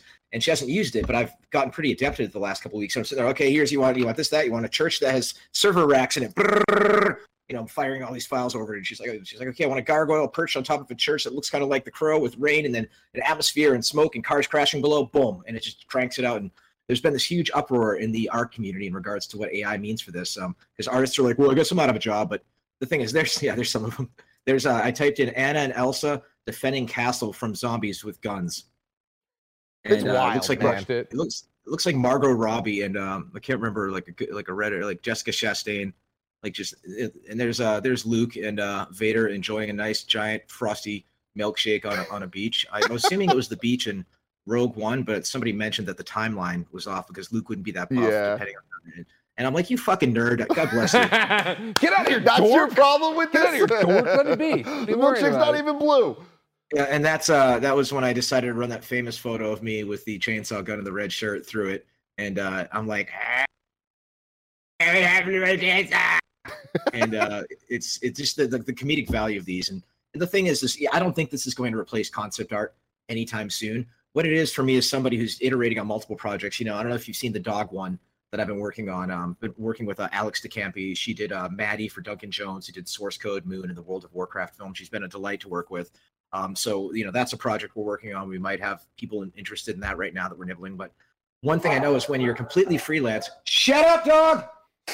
When you're completely freelance as a creative, you know it feels like an RPG where the world's finally opened up, and I can go over to the to the East Village. I can go to the Northern Lake. I can go to the the Smoky Mountains. I can do whatever I want. And like so, the, as a result, I have like four or five of these just IPs that you know I've paid certain artists to do concept art for before. If you saw the image of the dog overlooking the kind of domed city with the pigeon that I put out there a while back, uh, but the thing is, is now just like, okay, here's what I'm thinking. You just get a smattering of stuff in the folder just to get to the point where you get the idea. If you're pitching something, you're working with an artist, you're working with a programmer, you're working with a 3D artist, you're working with an animator, a publisher, something that could be a Netflix series, a toy line, a video game, uh, the whole nine yards. Uh, you know, underoos. You know, I'm down for that. So that's the thing is, I I'm back making IP, and I don't have to babysit programmers. It's not that programmers need babysitting, but they question everything. The phrase I always say about working with a programmer is, you know, arguing with a programmer is like wrestling with a pig in the mud. Eventually, you realize the pig likes it. And programmers, they'll just argue, argue, argue. And the, I'm just playing devil's advocate. And it's like, no, you're kind of just being a dick. You know, it's the whole, the old adage of, you know, crush all the uh, caterpillars, complain there's no butterflies. And, you know, maybe one day, uh, you know, I'll get back involved in some manner, but it absolutely has to be on my own terms because, you know, I know you get your own share of trolls uh, being, you know, visible people, but it's, it, it gets old, man. You want to turn a blind eye, but every once in a while you're like, all right, motherfucker. Yeah, yeah, yeah. But you can never engage, Cliff. That's the thing. I hear you. I know how tough it is, but yeah, I understand. Is that part of what, like, when you took the hiatus from game development was all about? That you were like, I'm just sick of fighting with people on Twitter and ha- having people shit on my ideas or come at me or yada yada yada. Well, that was part of it. I mean, at the end of the day, you know, um, uh, Lawbreakers was a solid game. You know, I still get people tweeting me every day, like, I miss it. And what happened was, you know, with my studio, you know, and again, the cockiness that people perceived that came out of me, uh, it was giant case of schadenfreude. Where it was like, ah, look at Mr. Cocky game developer, guys. Game studio fail, Ha, ha, ha. And the press didn't help along the time. You know, I'm not a fan of 45. I absolutely can't stand him. But the one point that he'll make occasionally is he'll make an offhanded comment and then that becomes the main pull quote and they take things out of context. It's the same thing. I don't want to go down the full comedy route right? But I'm, i do like dave chappelle's comedy and dave chappelle makes some really edgy controversial statements but he navigates that space and frames it within the context. So at the end you're like okay that was a good point and that was actually a pretty good joke. But what happens is people take one pull quote of one sentence completely out of context, put an article out about it, and then everyone just jumps to the on the outrage bandwagon. Uh, you know, the, all the conversations about cancel culture and things like that.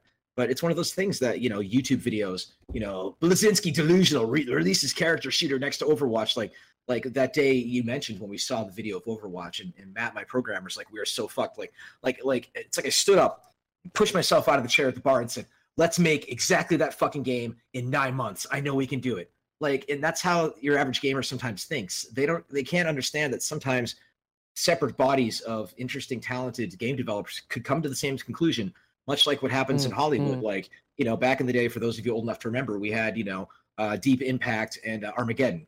You know, eh, there's like, you know, How can I the same thing happened. With, same thing happened with all those all those water movies. You know, suddenly there's an underwater movie. There's like Leviathan, and then there's uh, the Abyss, and then all these, you know, Deep Star Six. All these underwater movies start coming out. Titanic. And uh, exactly. Well, I mean, that, it, it didn't start as an underwater. it got there.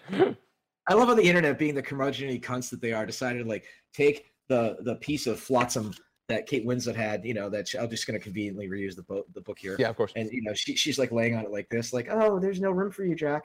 There's no room, and I'll never let go. You know, like I'm just gonna hang on to the diamond and toss it in the ocean anyway. So this is all for naught. But hey, I got some good dick in a, v- uh, a vintage vehicle. I got to put my hand up, whole nine yards. Whole Was that her hand or his hand? I always thought it was his hand. Oh yeah, because you probably need the leverage because he's kind of doing. I've you know, never I thought don't know about whose whose hand hand it He's shaking at the end of it. That's what I remember. I don't remember. Yeah, he's, he's probably had Kate Winslet in the back doing the reverse pile driver. You know, this is how the poor people fuck. You know. Oh my god. This is how we do it in steerage. This is how we do it in steerage. It's like, wow. You, you, you can't see Billy Zane with his little white gloves on, like you know, like he'd, His little white up- gloves. he'd still have like the tux on and There's stuff. what like, there's I think it's lights. called 1899. It's on Netflix right now. It's a ship show, whatever. Jen's watching it, but it's mystical and like they're in the Bermuda Triangle stuff. And there's one scene of there of some very like this is an arranged marriage. They're rich. It's very if Titanic if they did get married. And when they fucking, I'm like, no, that's not it, man. So yeah, that's probably how it was. It wasn't good for sure. So mm-hmm. is this is this like is it one of those shows like you guys sit down together and watch? Because Lauren and I we have we have like multiple types of shows. There's the shows that you know we, we're we're lucky we have an awesome movie set up and the end of the night, right? Yeah. And, and so there's the shows I'm like, okay, um, this is Midnight Mass. It's Mike Flanagan. He's a genius. We're gonna watch this. It's gonna be great. Uh, and well, how do we watch miss the house, uh, the Haunting of Hill House? Oh my God, this is incredible! And, and then we'll find something good. We're watching uh, uh, Kumail's uh, Chippendales uh, uh, miniseries. How is that? Can't wait good? for it. Yeah, It's it's good. It's good. Okay. Yeah. Um, awesome. it, he starts it as a backgammon club, and before you know it, he's got you know the dudes with the you know the ties and the, the little tough. It's it's it's it's it's hilarious and corny and fun. Um, and so then there's the shows that she just watch, watches on her own. You know, like I'll be doing work, typing up some docs, having some meetings, paying bills and shit, and I hear like from the other room, like she's putting on her makeup for her stream, and I hear the show Below Deck. Oh you yeah. guys, uh, watch that one. For those of you who don't know, they take these like quarter billion dollar yachts and the, the super duper rich people rent them out to just the ordinarily rich people. And it's all these spoiled, you know, kids, uh, twenty somethings out of like Florida, and they rent the yacht. And they they're drinking, fucking the whole nine yards. But it's also getting into the cruise underneath the deck and what they go through in order to host these people and all this madness. And it's just, you know, I'm like, Lauren, I don't know how you're just watching these spoiled assholes. Like, cause I just I, that would just drive me crazy. And it's the argument of, oh, there's such train wrecks. It just makes me feel good about my life, which is Sure. the mo for reality TV over the last however many years. So I can't handle that shit. I'll watch like a good baking show or something that actually requires some skills, or Hot Ones because Hot Ones is fucking genius. Sure, of course. Uh, yeah, no, 1899 is a Gen thing. It's like I, it's I in a different world, I'd be interested enough in it, but I have my own things to do. I'm usually Mm. playing Marvel Snap during it. That's a, you know Ben's asleep, so it's time for some games, but I can hang Dude, out. that's that that that's totally the way we are. It's like you know, again, the different tiers of TV. So I love stand up. I want to try it one day, right? We have open mic in the area, and somehow I become friends with all of these stand up comedians on social. Like I think it's because I did Rogan three times back in the day, and occasionally I can be kind of funny.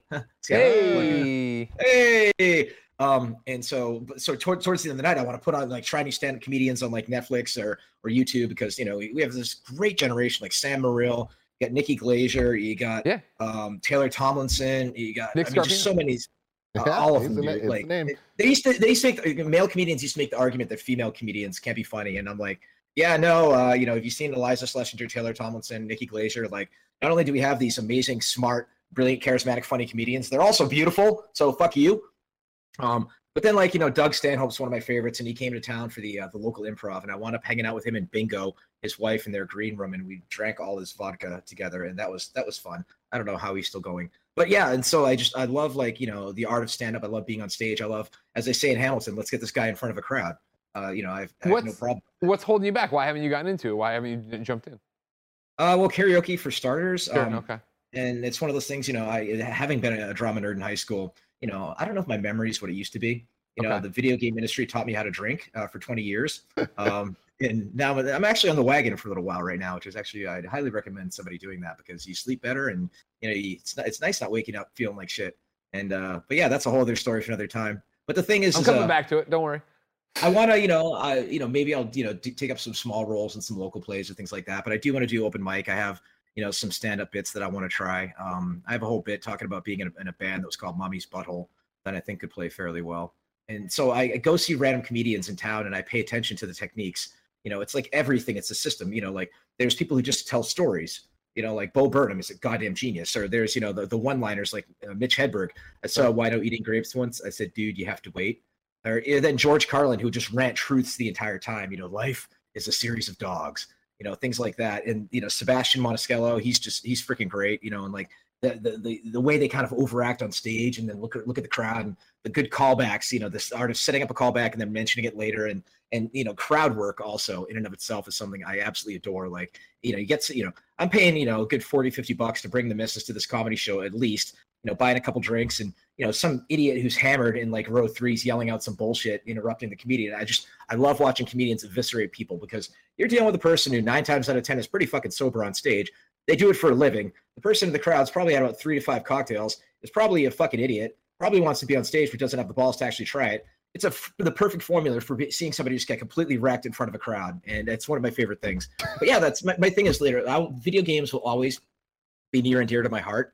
You know they they help me you know eat you know they paid for my house and my dogs they help me find the love of my life. Um, but the problem is is when you teach a man to make video games he won't want to play one again for his the rest of his life you know insert whatever pronoun you want there he, he her Sure, sure, them sure. whomever um, and it's one of those things you know all i see is the dollar signs on stage you know i see i see footage of uh, you know the the new you know uh, batman game uh, gotham or is it arkham knights or Go- Gotham Gotham, Knights. Knights. Gotham Knights.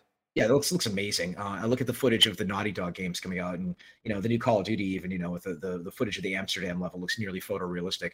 And for me, having been the CEO and having seen the Excel spreadsheet where the numbers are counting down, and having been friends with my employees, knowing their spouses, you know, seeing their kids at Halloween coming to my house for a crawfish boil, you know, and to see it tick tick tick down, and knowing that you know I might have to let these people do- go, which I eventually did have to.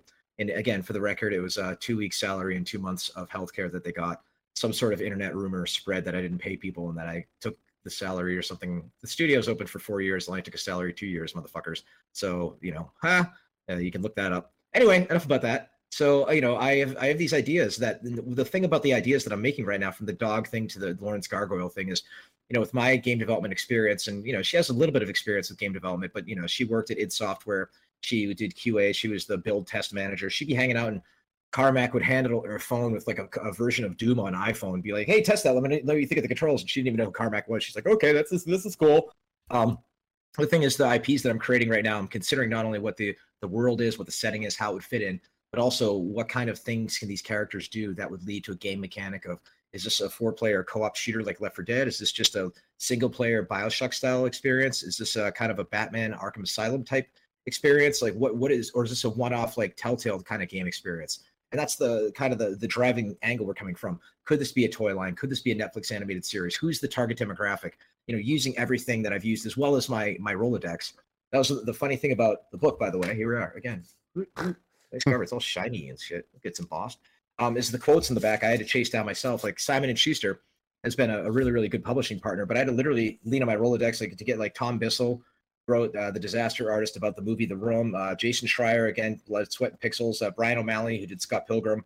Uh, Dan Weiss, uh, the co-creator of uh, Game of Thrones with uh, Benioff. You know, yeah, the final season was yeah, but you know, most mostly I, I think the batting average of that show is damn good, and they're friends. And then of course I got a quote from NCIC at the bottom. Because NCIC's my man. Oh, That's I- all dope as hell. Yeah, right. Well, I mean, what a list of people, man. Congrats. Thanks, man. That's this the story in there. One of them is, you know, like I, I grew up listening to Ice T's music, loving it. and he was playing my games as I was listening to his music, and then we eventually met years later when we cast him in uh, Gears of War three. And uh, it was one of those things that you know we're at this uh, Microsoft after party. What that you know that steampunk place? Uh, is it the Edison in downtown LA? That's all like used to be a pumping station, I think. Yeah, and it's got I'm the sure like exposed light bulbs or whatever. Oh yeah. Yeah, yeah, it's super cool. It feels like Bioshock, right? So they had a party. We reunited body count, and uh, it's one of those things. No you know, big Ice deal. rolls up. No big Ice deal. We reunited body count. No big deal. I got to be on stage. Toxic go, Body shot." count, motherfuckers!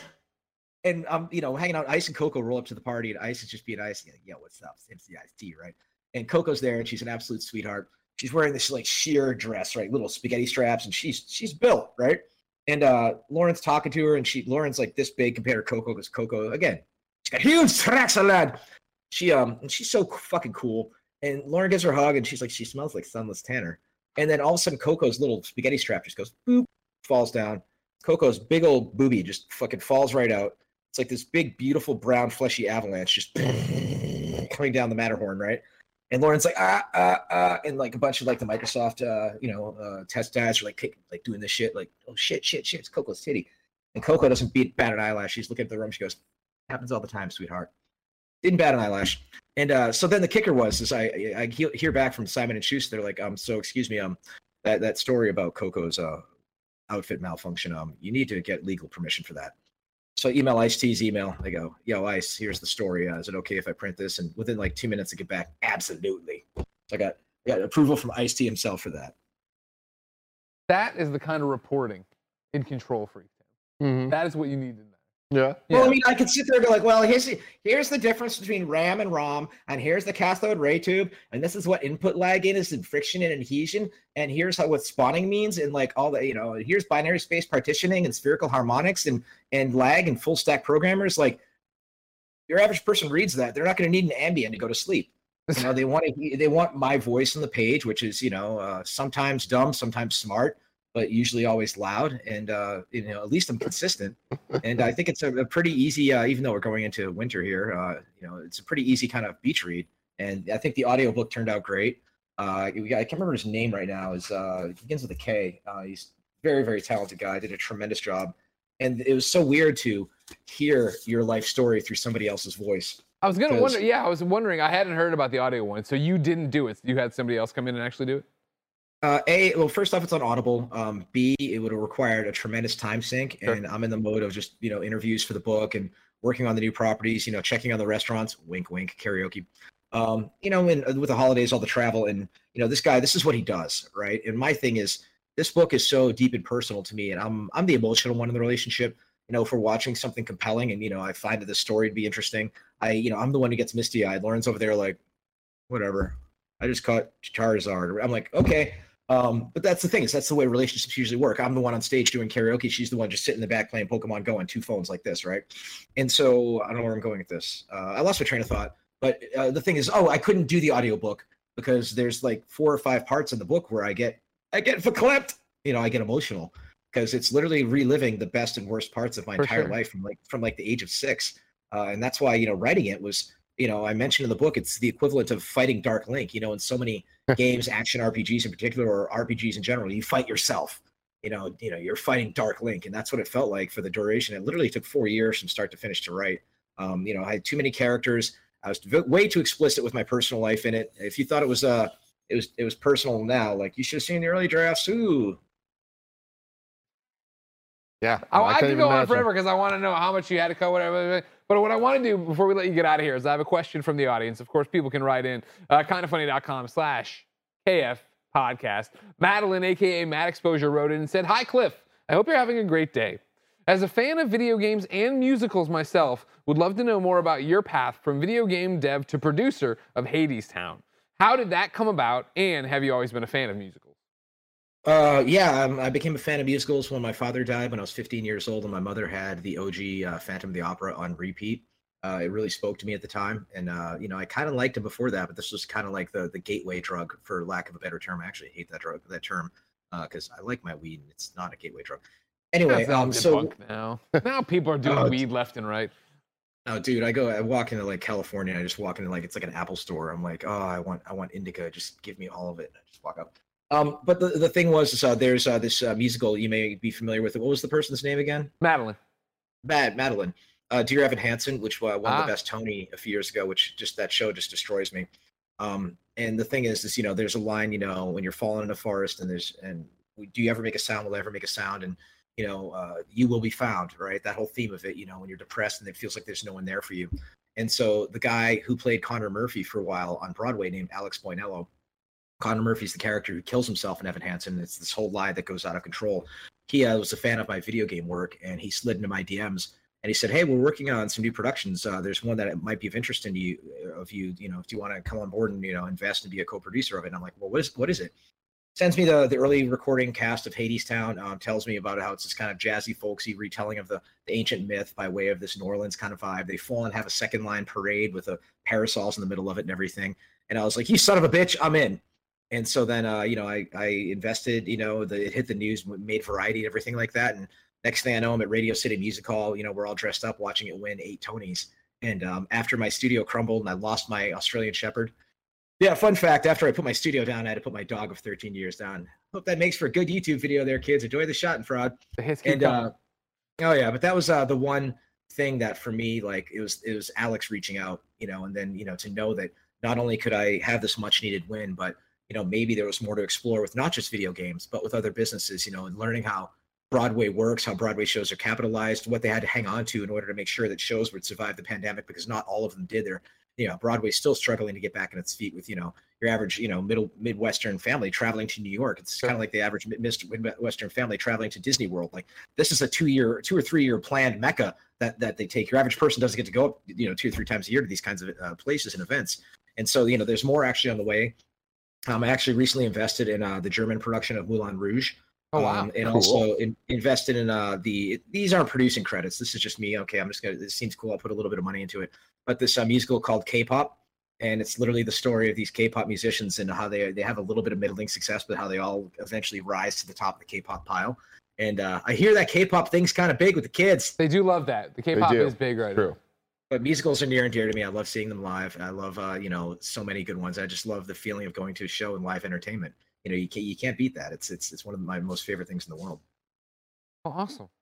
Cliff, the book is Control Freak. It is out right now. Thank you for, oh, look at Kevin with the Zoom. Good job, Kev. Thank you so much for coming through today. to Talk to us about it. Thanks for having me. Uh, it was it was a lot of work, and uh, let's let's do this more often. You know, my people will call your people. We'll, we'll grab lunch. The people's just Tim. All right. Bye, Cliff. Enjoy karaoke tonight. Thanks, man. I gotta warm up my voice. There it is. Good Get up luck. high. All right. Good to see you guys. Thanks Bye. for uh, having me. Anytime. Take care. Hello, audience. It's me, Greg. So, what we're going to do is insert that into the podcast. So, now we're going to record the first part with me and Tim. Then there'll be that, and then we'll do an outro bit. Kevin, you keeping up with the jams as we go? I get it. Thanks, brother. All right. I'm gonna run to the bathroom for one second. Is that okay? Yeah, I'll talk to them. Okay, cool. Hey, Chad, how you doing? It's me, Greg. How are you? Cody says, "Hi, Greg. Nice to see you. Nice to see you, Cody. How you doing? Hanging out, watching the show, having fun." Alex J. Sandoval, hi, Greg. Hey, Alex, how are you? Mr. Enuiz 07, hi, G. How is that? Cliff is always just a freight train of thought. So you get the question in, and then he's off to the races, having fun doing his thing. You're like, okay, well, I'll get back to you on that one.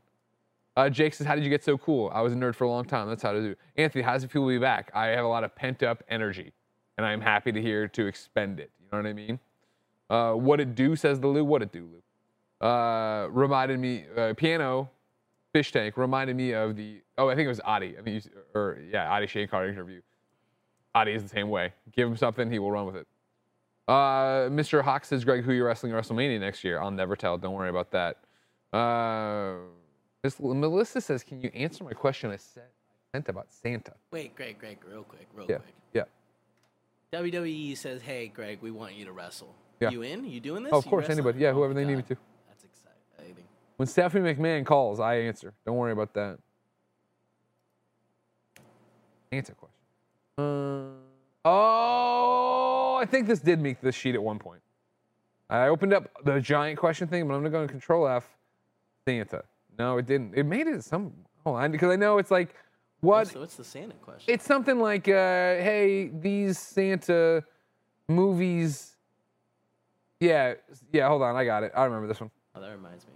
Melissa Hagler writes into uh, kindafunny.com slash KF podcast, just like you can. It says, Hello, KF. I was scrolling across TikTok and came across a video of a guy talking about a very important topic we need to discuss. Every Christmas movie has one huge plot hole. Take the Santa Clause, for example.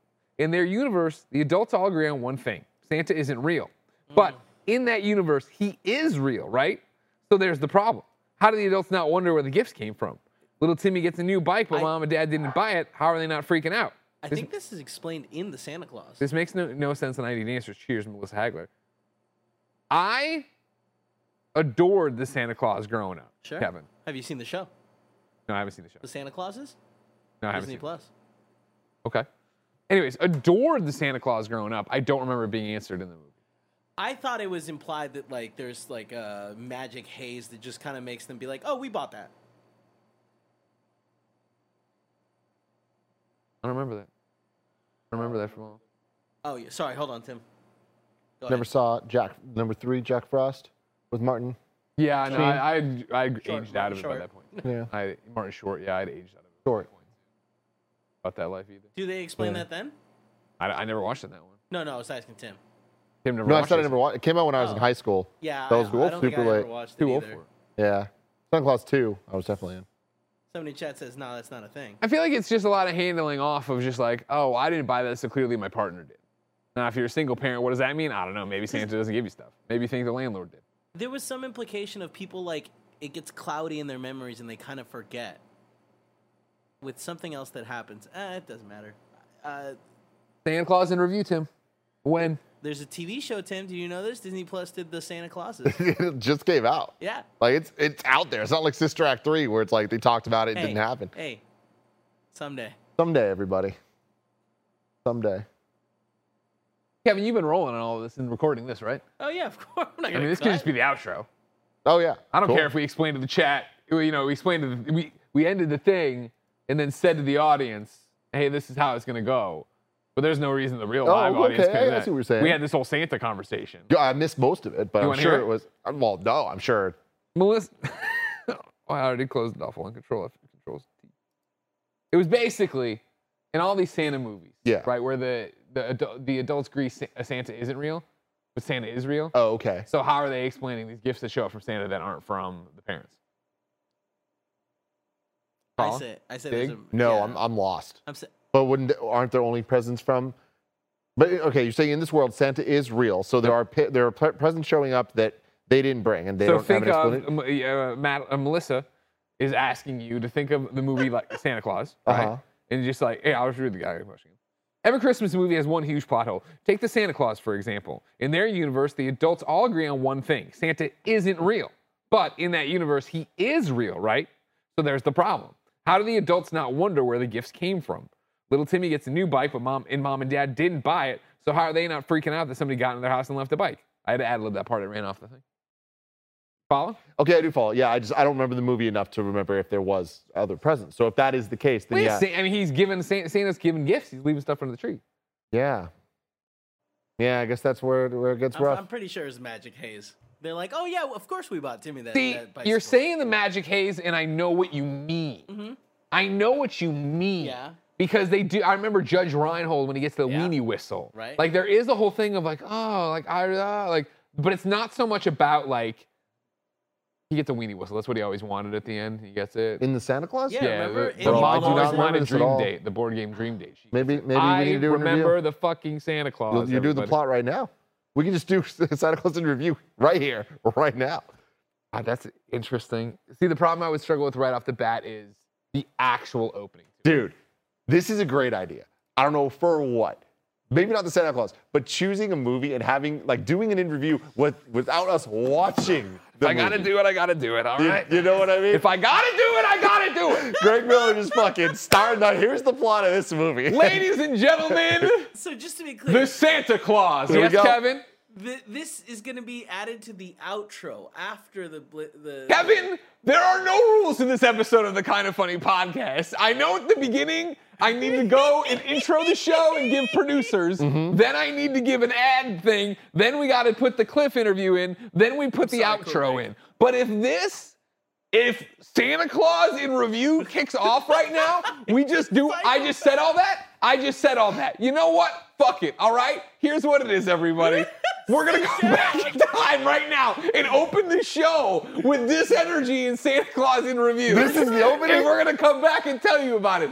But until next time, remember this has been the kind of funny podcast each and every week. Four, sometimes two. Best friends gather on this table. I'm on fire! Just let me go! Kevin, all right, here's what I need you to do. You need to go back in time and edit in what I just did. This table to come to you and bullshit about whatever it is they want to bullshit about. Today they want to bullshit about they oh today today they already bullshitted about Santa Clause in review without ever seeing Santa Clause in so review. confused. All right. So now they're gonna go back in time and record that. If you like that, you could have watched this entire thing unfold in real time on patreon.com slash kind of funny, just like Anthony is, Jake is, Alex is, and Helmy are. So that's what you could have watched on patreon.com slash kind of funny. Of course, there you could have gotten 38 exclusive episodes of content a month. Uh, you can't get them anywhere else. Um, if you got no mucks to toss our way, it's no big deal. YouTube.com slash kind of funny. He's getting Podcast services for the past, around everybody. the globe. you can get the show and see it later. You wouldn't see it live. You wouldn't see what's going on. But until next time. it's been a Here's the one question I have for you. To set up, or should this be the intro? This will be the intro. Let's make it the intro. This is everybody. This is the outro. We're about to do the intro. Until next time, ladies and gentlemen, it's been our pleasure to serve you. So, do we want Kevin to run the Kevin? Kevin, run the run the thing. Run the thing. The Kevin. intro. The I intro. don't, I don't, I don't know. Oh, God. Can you not do it? Nobody.